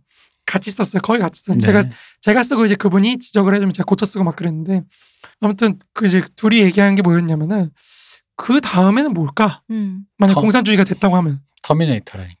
그- 그럴 수도 있는 네. 거고 그분은 사실 그렇게 말씀하셨어요. 네. 이제 인간은 소멸해야 돼. 이제 우리의 정신만 영원히. 기계를 통해서 지속이 되면 되고 근데 제가 생각할 때는 어쩌면 소유 소유라는 구조 자체가 없어지는 음. 그런 단계로 갈 수도 있을 것 같다는 생각을 좀 해요. 소유라는 게 더 이상 의미 없는. 음. 그러니까 뭐 아무튼 그건 농담이고요. 아무튼 계속 이어가자면 정근대 사회에서 이제 주로 나타나는 어떤 농민이라는 형태의 노동력이 근대 사회의 임금 노동자로 전환되는 과정은 제1의 자연으로부터 제2의 자연으로 이행하는 질적으로 상이한 단계의 이행 과정이라고 할 수 있다는 거죠. 이러한 과정에서 이제 토지와의 어떤 관계, 연관 관계를 상실하게 되는데 그것 그것을 이제 마르크스와 엥게스는 생산 수단으로부터 분리되는 과정인 본원적 축적이라고 표현합니다. 음. 이게 그 유명한 본원적 축적인 거죠. 이것이 이제 소위 말하는 근대화 과정이라고 할 수 있다는 거예요. 봉건 사회가 해체되고 자본주의 사회로 성립되는 과정인 거죠 이게. 그러니까 우리가 그 토지로부터의 어떤 토지와의 의존 관계를 청산하고 우리가 만들어낸 시장 경제와의 의존 관계로 넘어가는 거. 이제 그런 거라고 할 수 있는데 즉 다시 말해서 제1의 자연으로부터 제2의 자연으로의 어떤 이행을 안착시키고 제2의 자연이 정말 자연스럽게 기능할 수 있도록 하는 것이 바로 근대화 과정이라는 거죠. 당연하게도 여기서 중요한 주체는 농민입니다. 음. 우리가 뒤에서도 계속 다루겠지만 이 농민을 어떻게 근대적 인간으로 바꿀 것이냐. 이 굉장히 중요한 축이라는 거죠. 음. 그리고 이 농민을 어떻게 그 임금 노동자로 한마디로 재, 재구성하느냐. 네. 뭐 이게 중요한 축이죠. 그러니까 앞으로의 우리는 앞으로 이제 우리가 이 근대화 과정 속에서 각각의 사회들이 겪는 어떤 어려움과 이제 마르크스주의라는 사고 체계와의 어떤 상호작용 이런 걸 보게 될 거라는 겁니다. 음. 특히 이런 어려움은 후진 사회일수록 사실은 사회 내부에서 나오기보다는 자본주의의 어떤 침공, 음. 침공이 음. 침공, 침략, 침략, 침략이라고 하는 외부에서부터 부여되는 형태로 많이 보이게 된다는 거죠. 이제 지난 시간까지 우리가 논한 것이 주로 사회적 생산이 이제 내부를 통합하는 그런 방식이었다면 이제 그리고 그런 방식을 놓고 벌어지는 여러 갈등 축이었다면 네. 이제 우리는 사회 외부 정말 사회적 생산이 자본주의가 세계적인 규모로 굴러가잖아요. 이제 그게 어떻게 연결돼 있는지 봐야 된다는 거죠. 음. 그러니까 흔- 여기서 잠깐만 한마디 더 하자면 흔히 본원적 축적이라고 하는 그 말을 보면 우리가 많이 떠올리는 게 토머스 모어의 이제 유토피아에 나오는 네. 유명한 말이죠. 양이 사람을 잡아먹는다. 그렇죠. 이거 예전에 저희 방송하면서 요 얘기 잠깐 했었거든요. 그러니까 이게 영국에서 그 목축업이 아니라 양모 생산이 맞아요. 심각해지다 보니까 먹을 땅을 뭐 식료품 같은 거 먹을 거를 농산물을 심어야 되는데 거기 전부 다 양을 찌게 되니까 그럼 사람들이 다 몰아내지는 거잖아요. 그래서 양이 사람을 잡아먹는다라고 맞습니다. 표현을 한 거잖아요. 그 그거를 떠올리면 사실은 이제 마르크스가 지주들이 폭력적으로 농민들로부터 토지를 강탈한 음. 그런 걸로 이해하는 경우가 많아요. 실제로 경제사 연구를 보면은 그 교수님들이 그런 식으로 이해를 하시고 마르크스 틀렸다고 자꾸 쓰세요. 음. 그, 그런 거 아닙니다. 네 마르크스가 그런 게 아닌데 네. 아니, 물론 경우에 따라서는 그렇게 이해할 만한 구절이 없잖아요. 자본론 그 일권에서 이제 그런 과정을 묘사한 것도 사실이에요. 근데 본원적 축적의 진정한 의미는 이 앞서 말씀드린 제1의 자연으로부터 제2의 자연으로의 그런 이행 과정이라는 거죠. 음. 그러니까 이 이행 과정에서 우리는 제1의 자연과 맺고 있던 유기적 관계를 상실하고 제2의 자연인 이제 자본주의적 시장 경제에 기반해서 자기 삶을 재생산할 것을 음. 강요받는다는 거죠. 그러니까 그렇지 못하면 굶어 죽을 자유를 누리는 거죠. 이것도 자유라고 할 수 있죠. 그렇죠. 그렇죠. 그러니까 이게 사실은 마르크스가 말하는 근대인의 자유의 두 가지거든요. 두 가지 측면. 그러니까 모든 신분적 어떤 그런 공동체적 관계로부터 해방이면서 음. 동시에 굶어 죽을 자유. 그런 공동체가 제공해 내 주던 자신을 소멸시킬 자유인가요? 아, 그렇죠. 그러니까 이런 의미에서 이제 임금 노동자는 기존의 농민으로서 갖고 있던 어떤 생산수단으로부터 분리가 돼서 생산수단을 소유하지 못한 임금 노동자가 된다는 거죠. 음. 그렇기에 이들 임금 노동자들은 이제 생산수단을 갖지 못했다는 의미에서 무상계급이 된다는 거예요. 음. 몸뚱이는 아니랍니다, 여러분. 네. 이제 태어날 때부터 물론 집 물론 부잣집에서 태어나서 집과 토지를 갖고 있으면 물론 좋겠지만 그렇죠. 설령 그렇다고 하더라도 근대 자본제 사회에서 인간은 사적 소유권 등의 법제화 등에 의해서 토지와의 연관관계가 끊어진 채로 나타난다는 거죠. 이제 토지는 자본의 얼굴을 하고 나타납니다. 음. 내가 설령 이거 뭐 농장 갖고 있다 그래도 이거는 나의 삶을 재생산하기 위한 그런 게 아니라 자본의 한 형태로서 나타난다는 거죠. 음. 거래될 수 있는 네. 언제든지. 그래서 마르크스의 그런 표현, 오늘날의 그런 분리 과정이 얼마나 진행 진전됐냐면 내가 영국에 살면서 콘스탄티노플에 있는 토지를 매입하고도 살 수 있는 음. 그런 정도로 분리가 돼 있다. 음. 뭐 이렇게 얘기를 하거든요. 음. 그러니까 어쨌든 우리 삶의 기본 조건이 제1의 자연에서 제2의 자연으로 이제 이동했기 때문에 기존의 자연의 순환 관계 과정 속에서 삶을 영위하던 노동자들, 농민이죠. 이 사람들이 이제는 이제 자본의 순환이라는 새로운 순환 과정, 그것도 주기적으로 호황과 공황과 뭐 이런 걸 반복하는 이 순환, 순환 과정에 적응해서 그 속에서 이제 삶을 영위하게 된- 되었다는 음. 거죠. 음. 그러니까 자본주의적 시장 경제는 우리가 매일매일 경험하듯이 경기 변동에 따라서 이제 뭐 실업도 걸리고 뭐 취업도 금방 하고 뭐 휴직하기도 하고 네. 뭐 이런 여러 가지 경험들을 하게 되고 그 변화 주기가 굉장히 빠르잖아요. 음. 그러니까 이걸 굉장히 유동적인 유동성이 늘어났다고 표현할 수 있겠죠 사회에. 그렇죠. 이런 빠른 변화 속에서 이제 적응하지 못하는 노동력과 적응하여서 계급 상승을 이뤄내는 그런 이제 노동의 분화가 좀 일어나기 시작하겠죠. 슬픈 일이지만 그러니까 그렇게 될 때 어, 자본주의적 생산 양식이 사회 구성체를 포섭하는 정도가 어느 수준이냐에 따라서 이 분화 정도와 그 분화에 따른 사회적 어떤 충격도 정해질 수가 있다는 거죠. 그러니까 우리의 사실 산업화 경험을 좀 떠올려 보면 좀 이해하기 쉬우실 거예요. 음. 이촌 향도 속에서 도시에 형성된 슬럼들에 어떻게 일자리와 생활을 어떻게 안정적으로 공급을 해주냐 이거에 따라서 정치적으로 상당히 위험해질 수도 있고. 음. 반적성을 누릴 수도 있고 예컨대 한국 사회 맥락에서도 사실 이승만 정부의 어떤 4.19는 그 시작 자체는 굉장히 폭력적이에요. 왜냐하면 빈민들이 먼저 폭동을 일으킨 거거든요. 네. 그게 이제 지식인 계층으로 점점 넘어가기 시작하고 사실 우리 기억 속에는 그 앞에 폭동은 지워져 있죠. 그렇죠. 뭐 사실 광주 대단지도 마찬가지죠. 음. 박정희 시기에 서울의 빈민들 싹 몰아다가 이제 지금의 성남에 갖다 놓고 네. 이제 한 그쵸. 건데 전혀 배려를 안 해주죠 국가가 그냥 음. 허허 벌판에 갖다 놓고 음. 그러다 보니까 이 광주 대단지 폭동이 일어나고 그 폭동 과정 속에서 나타난 정치 집단이 주제사상파죠. 음. 지금 우리가 소위 말해 NL이라고 한그 사람들이 경남 경기도 성남에서 근거지를 두고 경기 동부라고 하는 네. 네. 그런 집단을 형성하게 된 거죠. 그러니까 굉장히 다 연결돼 있는 음. 그런 거거든요. 그래서 이제 어쨌든 다시 돌아가자면 이것은 이제 사회적인 생산, 사회적 생산, 즉 자본주의가 세계적 규모의 어떤 분업 관계로 조직되어 있다는 점에서 내부로부터의 충격이기도 하지만 동시에 외부로부터의 충격이기도 하다는 점. 음. 그걸 좀 기억을 해주시면 좋겠습니다. 이제 국가는 사회 구성체의 어떤 통합성을 유지하기 위해서 자본주의적 생산 양식이 가하는 이 충격을 조금 완화하려고 계속해서 노력을 하거든요. 네, 네. 이 과정에서 권위주의적인 정치체를 독- 택할 수도 있고 음. 반대로 민주주의를 택할 수도 있고 우리가 지난 시간에 네. 방송에서 다뤘죠. 그렇게 택할 수도 있는데 국가뿐만 아니라 사회도 그 이전에 사회 자체가 이전에 가지고 있던 그런 어떤 세계관 모습을 유지하라는 그런 관성이랄까요 항상성이랄까 이런 걸 가지고 있다는 거죠. 그러니까 19세기 당시를 기준으로 봤을 때는 기존의 어떤 농민적 세계관 혹은 수공업적 세계관 네. 이거를 유지하면서 자기 삶의 일상성을 유지하려는 어떤 그런 관성을 갖고 있는데 이것이 어떠한 방식으로 표출되었는가 표출되어 나타나는가는 이제 그 사회 각각의 사회에 갖고 있는 처해져 있는 환경 음. 특수성에 달려 있다는 거죠. 이제 사회가 지니고 있는 이 항상성이 굉장히 폭력적으로 표현된 것이 그리고 동시에 공간적으로도 굉장히 광범위한 범위에서 동시다발적으로 터져 나온 게 바로 1848년 세계 동시혁명이라고 할 수 있다는 겁니다. 음. 그러니까 이 이제 이 관점을 사실 조금 더 이어가면은 뭐 오늘날의 시기도 볼 수가 있는 거죠. 우리가 좀 이따 뒤에서 다루게 네, 되겠지만, 네. 그러니까 경제사적으로 사실 산업혁명이 마무리되고 세계사적 규모에서 자본주의가 성립한 시기가 그러니까 그 기점을 보통 이제 19세기로 잡거든요. 경제사나 네. 이런 네. 데서 마르크스의 관점에서 볼- 볼 때도 물론 19세기가 맞아요. 음. 그렇지만 이거를 1815년으로 잡아야 될지 1825년으로 잡아야 될지 이건 조금 애매한 측면이 있습니다. 음. 나폴레옹 전쟁이 끝나는 시기가 1815년이거든요. 네. 네. 그러니까 이 전쟁이 끝나서 유럽에 대한 유럽의 봉쇄, 음. 네. 영국을 굶겨 죽이기 위해서 나폴레옹이 대륙 봉쇄를 하거든요. 네. 영국하고 놀지 마. 음. 그 대륙 봉쇄를 하니까 여기서 이제 사실 나폴레옹이 실패하게 되는 거죠. 대륙 봉쇄를 해버리니까 영국에 수출을 해서 먹고 살던 나라들이 그쵸. 못 견디는 거예요. 음. 그 대표적인 게 러시아였죠. 그래서 러시아가 나폴레옹 명령을 계속 어기니까 나폴레옹이 군사를 몰아서 러시아로 쳐들어갔다가 크게 패하고 그죠. 몰락하게 되는 거죠. 이산이 아닌가. 그렇죠.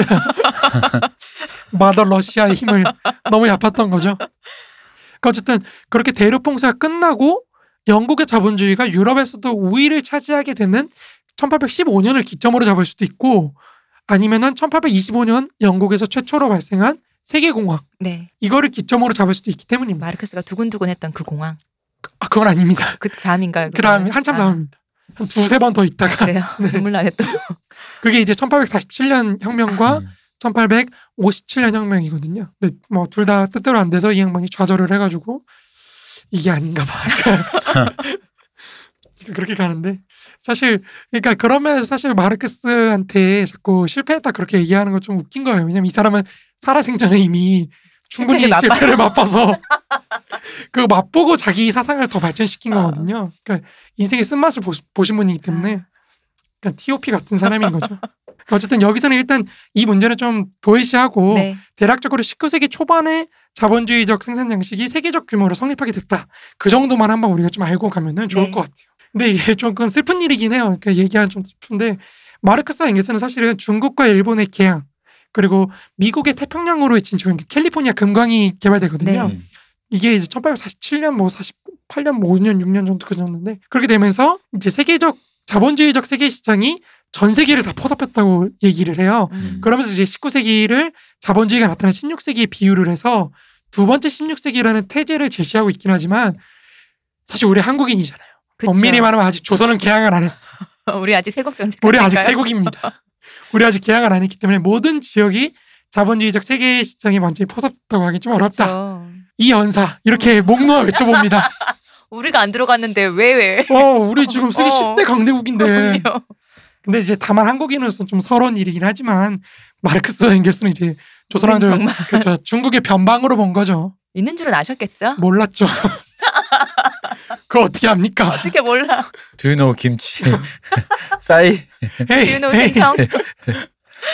이때는 인삼이 유명했기 때문에 아, 두, 그죠. 두유노 코리아 진생 뭐 이렇게.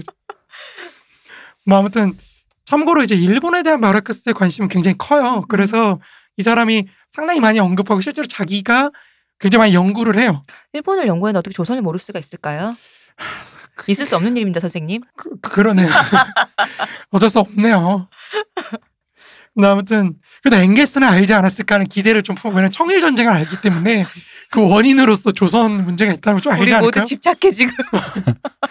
그놈의 know 김치 이거 진짜 이거 집착해. 영원히 떨칠 수가 없구만. 그분이 우리 보셨어 하려고 집착해. 이거 그거 아니야? 이거 이거 이거 맞아요. know 싸이 이거 아 나를 보셨어 천국으로 인도할 거야. 그럼요. 사회주의 혁명으로. 어. 집착하고 있어 모두. 네. 뭐 아무튼 그래서 일본에서는 사실은 마르크스가 일본을 연구하고 언급한 걸 모아놓은 책도 따로 있어요. 음. 음. 그- 그럴 정도로 분량이 꽤 돼요. 제가 일본의 사회주의자라도 모으겠습니다. 당연히. 조선의 사회주의자는 분노해요. 그러니까요. 어, 섭섭하다. 이거 오리엔탈리즘 아니야 이거. 선생님 섭섭하네요 정말. 그러게요. 마르크스 선생님 섭섭하네요. 아무튼 이제 그럼 우리 시대가 지금 몇 번째 16세기인가? 음. 그러니까 마르크스는 자기가 살했던 19세기를 두 번째 16세기, 네. 자본주의가 탄생한 첫 번째 16세기와 자본주의가 유통으로 전 세계를 장악한 두 번째 16세기. 음. 그럼 이제 우리 시대는 몇 번째 16세기인가? 음. 이거를 이제 통해 어떻게 개념화를 할 것인가에 따라서 이제 지금의 세계를 어떻게 바라볼 것인가 음. 이런 관점이 굉장히 중요한 개념 틀이 된다는 거죠. 근데 저는 개인적으로는 오늘날의 자본주의가 이제 자본주의가 유통망만 장악한 게 아니라 실질적으로 사회 구성체 내에서 노동자 혹은 자본주의적 생산에 의존하는 사람들이 인구의 과반을 넘는 음. 그런 성숙해진 단계가 이제 많이 됐기 때문에 세 번째 16세기가 아닌가. 음. 지금 음. 우리 시대가 20세기, 21세기 그렇게 보고 있습니다. 말씀하신 것처럼 그렇게 수많은 자본주의 시대에 사는 그 세상에 사는 사람들이 자본주의 외에 다른 걸잘 생각하지 못하고 있잖아요. 그렇죠. 그렇다면 그런- 정말로 네 그런 외에 다른 걸 꿈꾸지 못하니까. 그것도 있고 이제 지금 우리 시대의 가장 큰 변화라고 한다면 역시나 아프리카의 경제 개발, 인도의 경제 개발, 동남아의 경제 개발, 그리고 중국의 경제 개발로 표현되는 이 가로지르는 축 세계 네. 지도 놓고 봤을 때 음. 약간 그 사선으로 올라가는 이 축이 지금 자본주의가 되면서 이 축의 인구가 사실 30억이 넘거든요. 음. 네. 그러니까 인, 인류 전체 절반은 넘는 인구가 자본주의화가 이루어지고 있다. 음, 음. 이 차원에서 굉장히 음. 중요한 지금 기점이라는 거죠. 음. 그러면서 기후 위기가 와서 지금 우리 이제 10년 남았답니다. 네, 그렇다더라고요. 잠깐만 그 말대가 갑자기 그, 저그 편타 왔어요. 이거 왜 하고 있지? 이거 의미 없습니다.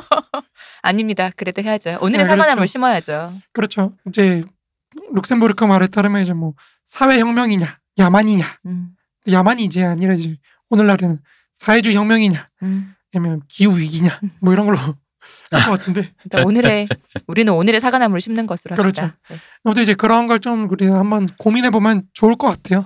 그러니까 어쨌든 계속 이어가지만 19세기 초반에 성립한 자본주의적 세계 시장은 어, 보통 7년에서 11년이라는 어떤 주기적인 경기 순환을 반복하면서 자본제 사회에 주기적으로 충격을 주곤 하거든요. 되게 짧네요. 그렇죠. 그 이게 음. 뭐 소위 말하는 경기 변동이죠. 이게 네네. 그 과정에서 이제 우리는 자본주의적 생산 양식의 어떤 과잉 생산을 정리하고 이제 생산력을 확충하면서 계속해서 확장해 나가는 그런 자본주의 생산력을 보게 되지만 물론 이 과정에서 파산하는 어떤 기업이라든지 시- 노동자 실직하는 거라든지 뭐 이런 게 발생하면서 사회 공동체에 굉장히 심각한 위기를 그렇죠. 이야기하기도 하지만 뭐 이제 특히 사실 19세기 당시에는 아직 자본주의적 생산 양식이 지배적이지 못하고 봉건적인 게 좀 크다 보니까 더 그 충격이 큰 거라는 거죠. 음. 그 농민의 어떤 임금 이동 임금 노동자로의 이행이 아직 인구의 절대 다수를 차지하는 수준으로 넘어가지 못한 그런 사회가 대다수였기 때문에 특히나 19세기에는 그더 심대한 영향을 미친다는 거죠. 이제 다음 시간에 좀 보다 자세하게 얘기하겠지만 이- 여기서 말하는 자, 사실 원고에는 다음 시간을 썼는데 다 다음 시간이 될 것 같아요. 아무튼 그 다다음 시간에 이제 보다 자세하게 말하자면 이 당시만 해도 세계 자본주의는 아직 사회를 포섭하는 능력이 굉장히 약해가지고 지주가 이제 사회 주요한 계급인 거죠. 네. 음. 그러니까 지주라는 게 사실은 기생적인 거라고 제가 한번 말씀드렸잖아요. 그래서 자본주의로부터 생산되는 어떤 잉여 가치를 계속 유출시키는 그런 역할을 하기 때문에 부담으로 작용한다는 거죠. 음. 그래서 마르크스 자본론에서 이런 사람들을 기생적 계급이라고 부르면서 이제 부정적으로 평가했는데 이런 기생적 계급이 존재하는 상황에서 어떤 위기의 발생은 보다 심각한 그런 위협으로 나타날 가능성이 높다는 거죠. 음. 참고로 말씀드리자면 이 유럽 자본주의가 오늘날의 형태를 띠게 되는 건 1, 2차 세계 대전을 겪으면서 네. 지주 귀족 계급이 몰락해서 그렇습니다. 그렇죠. 이게 싸그리 쓸려 많이 예. 맞아요. 싸그리 쓸려 쓸려 나가고 나니까 이제 정상적으로 우리가 생각하는 어 이거 자본주의 성숙했네 그러니까 이렇게 되는 거죠. 아, 휘두를 놈들 다 없어져서. 근데 이 지주에게 유출된 이 지대라는 게 네네 그러니까 단순히 지주 지대라는 게 지주에게 유출돼서만의 문제가 아니라 그러니까 이게 과도한 지분을 갖고 있기 때문에 문제라는 것에 가까운 건가요? 그렇죠. 그둘 다만 있는데 그러니까 네. 지주한테 유출되는 그런 잉여 가치가 생산적으로 사용되지 못하고 음흠. 지주들의 순환되지 않는 그렇죠. 거죠. 지주들의 어떤 사치스러운 음, 생활이라든지 뭐 이런 걸 뒷받침하는 하베르제나 사고. 네, 뭐, 아, 그것도 사실 수요의 한 부분이긴 하지만 네. 어쨌든 생산적으로 잘 사용되지 못한다는 점. 음. 아, 왜냐면 이제 요게 요거를 사실 그러니까 방송을 들으시는 분들이 지금의 건물주에게 맞습니다, 사실. 네, 대입해 예, 예. 보실 것 음. 같은데 네네. 그래서 이제 제가 좀 여쭤본 거예요. 우리 건물주 생각하면 좀 편한데 사실 건물주는 그나마 그래도 좀 뭐 기여하는 게 있, 있겠죠? 이 당시 지주보다야 지금의 건물주가 흔히 말하는 자본주의적 생산 양식 안에 포함된 노동자 뭐 혹은 그러니까 자본주의 세- 자본주의 근대화된 시민이니까 조금은 뭔가 기여라는 게 있을 것 같긴 하지만 말씀하시는 것처럼 이 건물주에게 유출되고 있는 이 그러니까 우리의 그 뭐야 임금 노동자로 근대화 시민으로서 한 달 동안 일한 모든 노동력의 대가의 일부가 지대로 나가는 거죠. 예 지대로 나가는 거잖아요. 근데 이 과정이 자본의 순조로운 발전을 계속해서 가로막는다는 게 그렇죠. 근데 이 당시 지주라고만 하지 말고 건물주 생각해도 사실은 맞나 싶다 맞는 것 같거든요. 맞아. 왜냐면 네. 지금 우리의 상당한 토지, 그러니까 상당한 자본이 부동산이라는 형태로 묶여 있는 거거든요. 그죠. 토지나 일- 뭐, 음. 뭐 아파트나 이런 데에 묶여 있는 거거든요. 그러니까 이거를 순환을 시키는 과정이 굉장히 필요한데 네. 음. 그게 사실 잘 안 되고 있죠. 지금 한국 사회도. 그러니까 이 돈이 계속 땅으로만 묻어. 그렇죠, 그렇죠. 돌지 그러니까 뭐 않는 거죠. 건물주나 지주가 나쁘다 이런 문제가 아니라 맞습니다. 여기가 이제 과도하게 거기에 세서 순환을 저해한다라는 거잖아요. 맞습니다. 우리가 우리 사회의 그 축적된 부가 그 안으로 몰려서 사람들이 어, 이제나 저제나 일단 땅 사놓고 기다리고 있다라는 이런 그 마치 음. 하늘에 감 떨어지는 것처럼 하고 있다라는 것 자체가 그러니까 건전하다고 말하는 건 좀 웃기게 좀 건강한 자본의 순환이라는 거를 굉장히 저해하고 있는 측면이 있지 않느냐. 저는 이거랑 비슷하게 생각나는 게 마트거든요. 예전에 그러니까 어떤 지방이나 그런 소도시에 마트가 하나 생기면은 옆에 어, 유통이 다 그렇죠. 죽는다고 하잖아요. 잉여를 쫙 빨아가지고. 네. 근데 어차피 돈을 쓰는 거 아니냐라고 하면 그게 그 소도시 안에서 다시 돌아야 되는데 마트 같이 큰 거는 서울 이런 데서 진출한 거니까 그 돈이 다 이제 위로 올라간다는 거죠. 그러면 그 지방 지방 경제는 지방 경제 도움이 안 된다는 거죠. 순환이 되지 않으니까. 이거를 가장 잘 보여, 그러니까 제 말이 잘 이해가 안 되시면 지금 딱 보기 좋은 게 우리 눈앞에 있어요. 라틴 아메리카. 음. 라틴 아메리카에서 지주제가 개혁이 안 되다 보니까 이 지주들이 농민에 대한 착취라든지 이런 걸 통해서 뽑아낸 지대를 해외로 계속해서 유출시켜요. 음. 네.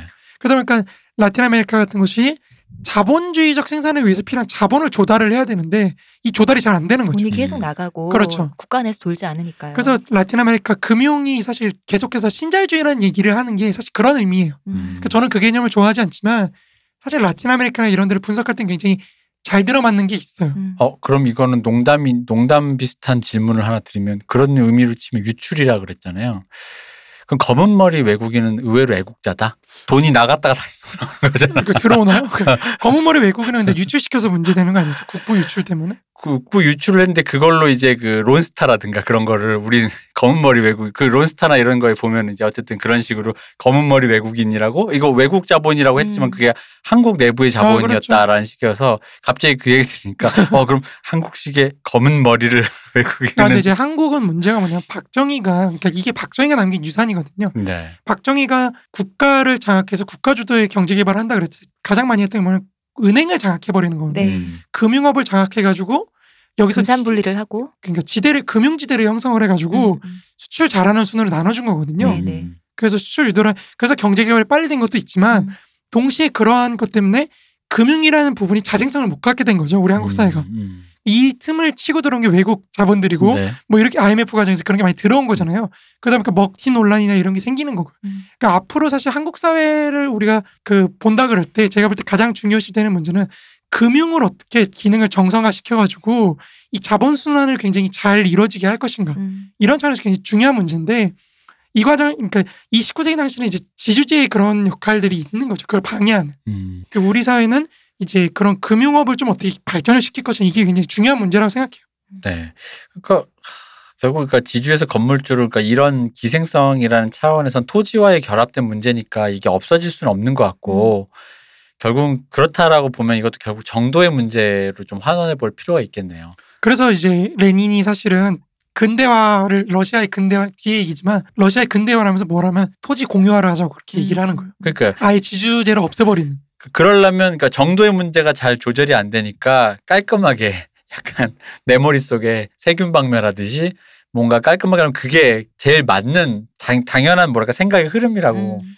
그게 바로 우리 근대화에서 앞으로 보겠지만 제가 이거를 어디까지 얘기할지 모르겠지만 그 근대화 과정에서 우리가 제일 먼저 하는 게 농지 개혁인 거예요. 네. 음. 그래서 그 과정을 통해서 기존의 지주제라는 관계를 제거하는 거죠. 음. 그럼으로써 이제 소농들한테 더 많은 생산성을 생산력 경영권을 주고 소농들이 더 열심히 해서 더 많이 생산을 해가 농업혁명이 일어나서 그에 기반해서 이제 임금 노동자로 전환될 수 있는 그런 가능성을 주는 거거든요. 그러니까 농지 개혁이 우리는 어쨌든 성공적이어서 사람들이 소 팔아서 어쨌든 애새 아유 애들을 아가 아기들을 대학교 보내서 어쨌든 사람만이 어쨌든 우리나라에선 뭐 쓸만한 게 사람밖에 없었으니까 그 사람들 재원으로 해가지고 경기 발전을 더 많이 그렇죠. 일으켜냈다라는 우리나라의 모델이 나름 그러니까 되게 마르크스 엥겔스적인 이런 방식의 어떤 사회주의적인 방식으로 이렇게 나라에 일어난 거죠. 일어난 예. 그러니까 크게 보자면 두 가지로 토, 농지 개혁 그러니까 토지 개혁의 두 가지 형태 그 사회주의적 무상몰수가 있고 네.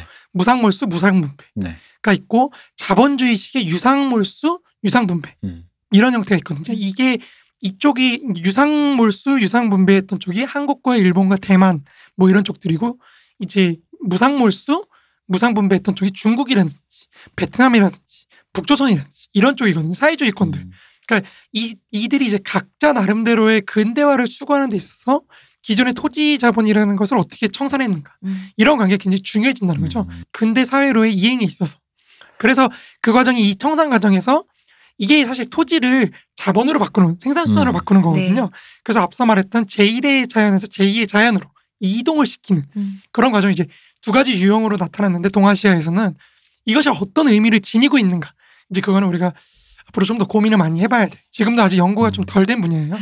여기서도 이제 질문이 나올 것 같아요. 네네 질문. 그러니까 뭐냐면은 한국이 이제 유상몰수 유상분배인 건 맞는데 사실 그러니까 그 당시에 그 어떤 그 집행됐던 금액이나 보면 유상몰수 유상분배 가면을 쓰고 사실상 거의 뭐 떨이식으로 무상에 가깝게 아, 몰수를 한. 그렇죠. 근데 이거는 사실은 음. 한국 전쟁이라는 계기가 있기 때문에. 네네네. 그걸 빼고는 좀 얘기하기 힘들죠. 음. 그러니까 그런 의미에서 돈을 주고받는다라는 문제라기보다 제 느낌에는 아까 그 저쪽 중국이나 그런 거 비교했을 때 이게 폭력적이냐 아니냐라는 문제가 오히려 그러니까 돈을 준다 안 준다의 문제보다는 사실 그렇게 치면 한국도 안 준 거나 마찬가지인 거저 갖고 와서 예, 거저준. 맞으니까 그렇게 치면 단순히 우리가 유상물수 유상분배다라는 여기서 들으시는 분이 갸우뚱할까봐 근데 제가 왠지 그냥 짧은 식견으로만 생각해 보면 이것은 돈의 문제보다 오히려 폭력의 개입 이라는 거. 그러니까 국가가 폭력을 얼마만큼 그렇죠. 개입을 해서 이것을 이렇게 이뤄냈느냐. 어, 이뤄냈느냐 이런 이런 지점에 대한 고려까지 좀 같이 있어야 되는 게 맞습니다. 아닌가. 그 폭력의 사용의 귀결점이 사회주의적 근대화인가, 음. 자본주의적 근대화인가 이거에서 차이가 네. 나는 거죠. 그래서 어 그럼 결국 한국도 참 빨간 나라인데. 그렇죠. 그쵸. 사실 굉장히 빨간 거예요. 그래서 네. 요즘에 자꾸 이승만에 대한 재해석들이 나오는 게 그런 거예요. 저희 음. 예전에 리버럴리즘 얘기하면서 했잖아요. 그 얘기. 네, 아주 아주 초반에 저희. 네, 그렇죠. 저희도 저희 아주 한국의 빨간 탄생에 대해서 얘기했었죠. 시뻘거신 분이 한 분 나오셔서 옛날 시뻘거신 분이 조봉암을 찬양하시면서 이제 이렇게 그 근데 이제 그러니까 만약 이런 관점을 놓고 보면은 지주가 없어졌잖아요. 그 다음에 뭐가 없어질까요? 기생적인 또 하나가 뭘까? 자본이 없어지겠죠. 음. 자본이 없어질 수도 있겠죠.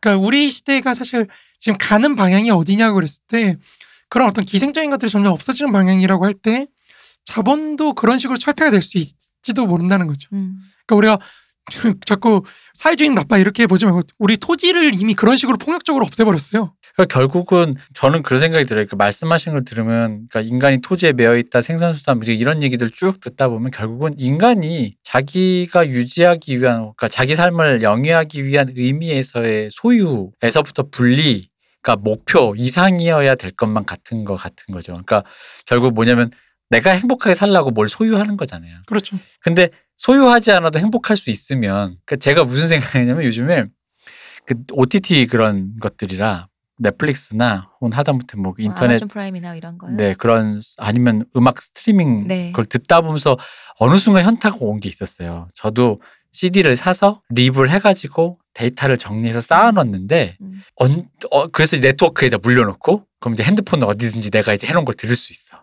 근데 어느 순간 물론 이제 음질의 차는 있겠죠. 뭐 그런 또 차인데 큰 의미 없어졌죠. 근데 그거조차 점점점 점점점 상승이 되고 있는 과정에서 지금은 이제 어느 정도 큰 의미라고 두기에는 임계치를 넘어간 수준이니까 이 정도면 들을 만하다니까 갑자기 의미가 없어지는 거야. 나 내가 갖고 있는 CD라는 게 네네. 굿즈라는 개념으로는 가능한데 굿즈가 아니면은 도저히 뭐 별 의미가 없다라는 생각이 드는데 근데 그때는 내가 음악을 듣기 위해서는 이게 정말 필요했어 이 CD가 근데 이 음악을 듣고 싶은데 근데 지금은 그렇지 않거든요 그러다 보니까 내가 행복할 수 있는 임계점이 넘어가면 그 소유가 무의미해지는 순간에 의미의 행복이라는 게 도달이 되면 그러다 보니까 갑자기 걱정스님이야 뭔가 지금. 아니 그러니까 그러니까 자꾸 매트릭스가 생각난다는 거예요. 음.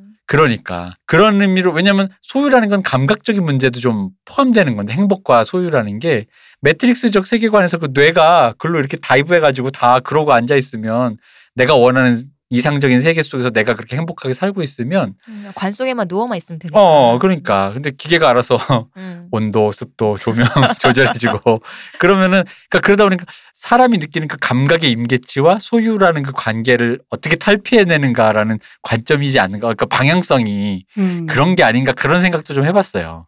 그러면 또 그 다음은 그 소유를 제공하는 것에 대해서 또 갈까요? 그럴 수도 있죠. 근데 음. 이건 뭐 공상이니까요. 그러니까 사실. 네, 공상이니까요. 우리끼리 생각해 보는 거니까. 제가 진짜로 아이튠스 쓰다 그러니까 애플뮤직 쓰다가 진짜 어느 순간 같이 있었거든요. 애플뮤직 들으면서 CD도 샀는데 그게 어느 순간 멈추게 된 순간이 있어요. 그 임계치가 근데 저 생각에 이제 바뀌었으니까 이제 그냥 이제 뭐 스트리밍 쓰지만 불과 한 4, 5년 전만 해도 이 생각의 변화라는 게 되게 너무 극적이거든요. 음. 저한테는. 당연히 이건 CD는 죽을 때까지 CD가 됐든 뭐가 됐든 어쨌든 그런 매체는 죽을 때까지 나의 콜렉션으로 쌓는다라는 게 저의 음. 제 미래상이었는데 이제 그게 바뀌었어요 진짜로 그래서 하여간 말씀을 어떻게 되냐 뭐 공상을 해보기 좀 이런 수많은 공상 중에서 무언가가 또 어떤 매트릭스 이게 너무 디스토피아 쪽으로 그려서 그렇긴 한데 후세대에게 맡기는 걸로. 음, 아, 후세대 뭐 10년밖에 안 남았는데 오늘의 나무를 심자니까 사과나무를. 네 아무튼 이제 좀 오늘 했던 얘기 중에서 이제 그렇게 주기적으로 자본주의적 생산 양식에서 나타나는 어떤 충격이 네. 사회 공동체에 굉장히 강한 영향을 미친다. 음. 이제 그거를 좀 기억해 주시면 좋을 것 같아요. 그리고 이 균열을 이렇게 나타나는 균열을 마르크스주의가 이제 뚫고 들어가려는 거죠. 음. 그, 그 과정이 이제 뒤에서 아마 말씀드릴 것 같아요. 사실 조금 더 하려 그랬는데 여기까지 일단 1부는 하고요. 네네. 어, 오늘 빨리 갔다 와야 또 네. 오늘도 합니다. 할 얘기가 많습니다. 네, 오늘 그럼 1부는 여기까지 하겠습니다. 문생 고생하셨습니다. 고생하셨습니다. 이동규 대표님 감사합니다. 감사합니다. 감사합니다. 쉬우셨습니다.